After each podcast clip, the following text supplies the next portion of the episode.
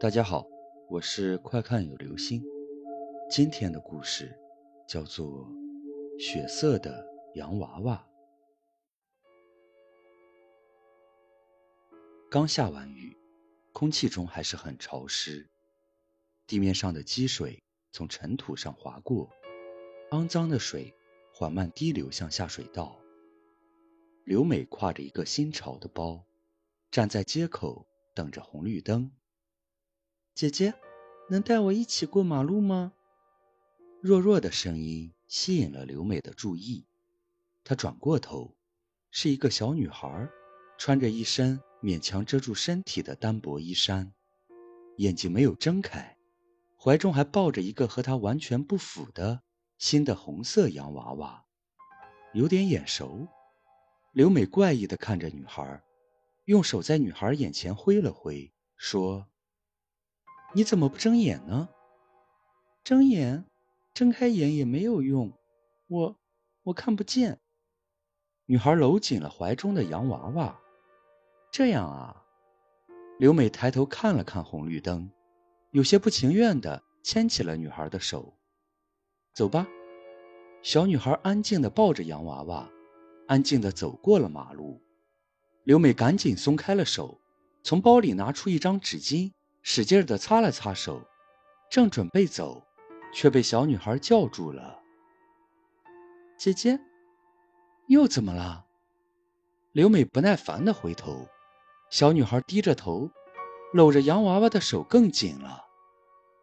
你很讨厌我吗？听到这话，刘美愣了愣，下意识的说：“我是讨。”还没有说完话，刘美就忽然住了嘴。姐姐，送给你。小女孩摸索着把洋娃娃递了过来，扬起一个纯真的笑脸。谢谢你。刘美愣住了，接过了洋娃娃，低头看了看，和平常的洋娃娃没有太大的区别，除了穿的裙子太过于鲜艳之外。姐姐玩不了这个娃娃。刘美再抬起头来时，小女孩却已经走了。刘美拿着娃娃，丢也不是，拿也不是，算了，拿着就拿着吧。刘美不在意的把它放进了包里。临近傍晚的时候，又下了一场雨。刘美担心自己回不去，打了一个电话叫人来接她。电话那头那个难听嘶哑的声音说：“哎呀，小美啊，我在开会啊。”要不我让司机来接你吧？刘美心中一片冰冷，冷冷地说：“不用了，陈东，你开你的会去吧。”说着，毫不犹豫地挂断了电话。陈东是他现任男友，三四十岁的一个男人，既秃顶又肥胖。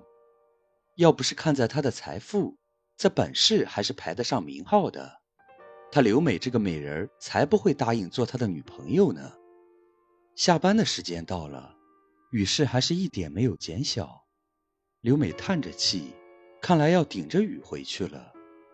算了算了，顶着雨就顶着雨，反正也不远。想着，刘美就一头冲进雨中。真烦，怎么这么大的雨？刘美抱怨着，用毛巾擦着被雨打湿的头发，又烦躁地把它扔到了一旁。算了，洗个澡吧。说着，刘美把包扔在了一旁的沙发上，走进了浴室。隐隐约约的，沙发上的包似乎动了动。躺在床上，刘美很快就睡着了。昏昏沉沉中，耳旁传来了一种金属摩擦地面的声音，越来越近，越来越近。刘美忽然睁开了眼睛，一头冷汗。死死地盯着天花板，刘美仔细地听着周围的声音，很正常，没有什么异样。在做梦吧？刘美自嘲地笑了笑，又闭上了眼睛。随即，摩擦声又一次响起，夹杂着缓慢的脚步声，一下，一下，敲在了刘美的心上。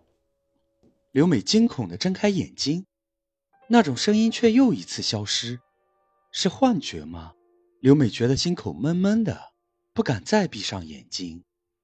不一会儿，摩擦声和脚步声一起响起，不算太大的屋子里，还回旋着若有若无的小孩子的笑声。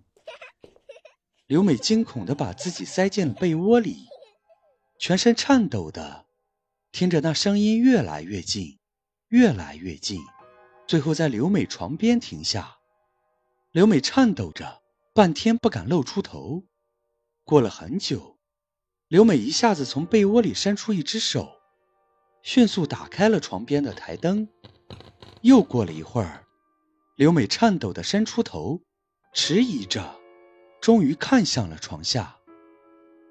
啊！她尖叫着缩在了床角，紧紧的闭上了眼睛。床下，一滩鲜红的血泊中，躺着一个血红的洋娃娃，洋娃娃的胸口还插着一把闪着寒光的剪刀。刘美捂着头，尖叫的向后缩着。忽然，那个洋娃娃动了动，抬起了棉布做的手，握住了那把剪刀，使劲的拔着。刘美冲下床，疯狂的压着门把手，门把手却纹丝不动。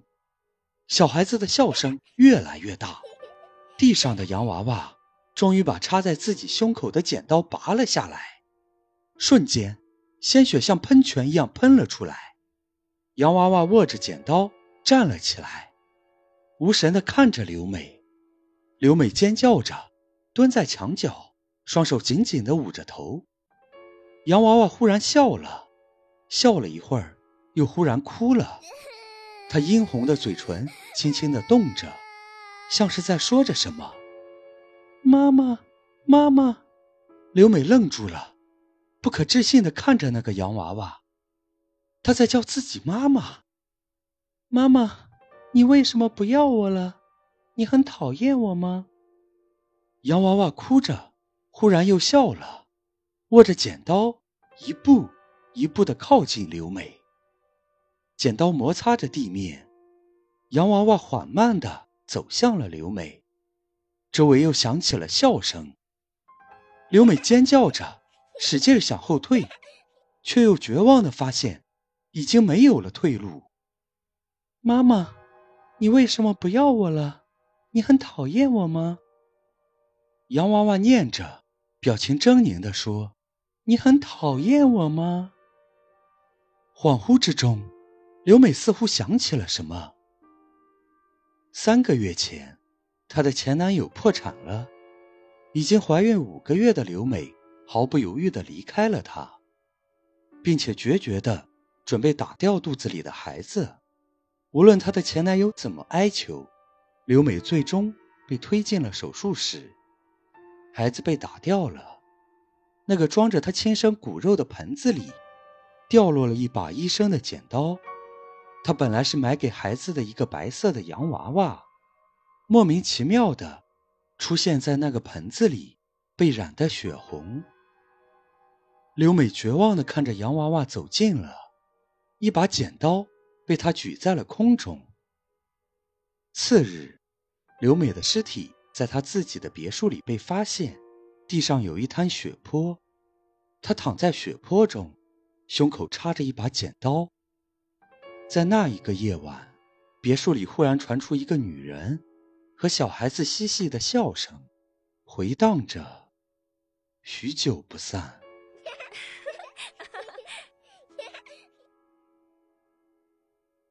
好了，这就是今天的故事——血色的洋娃娃。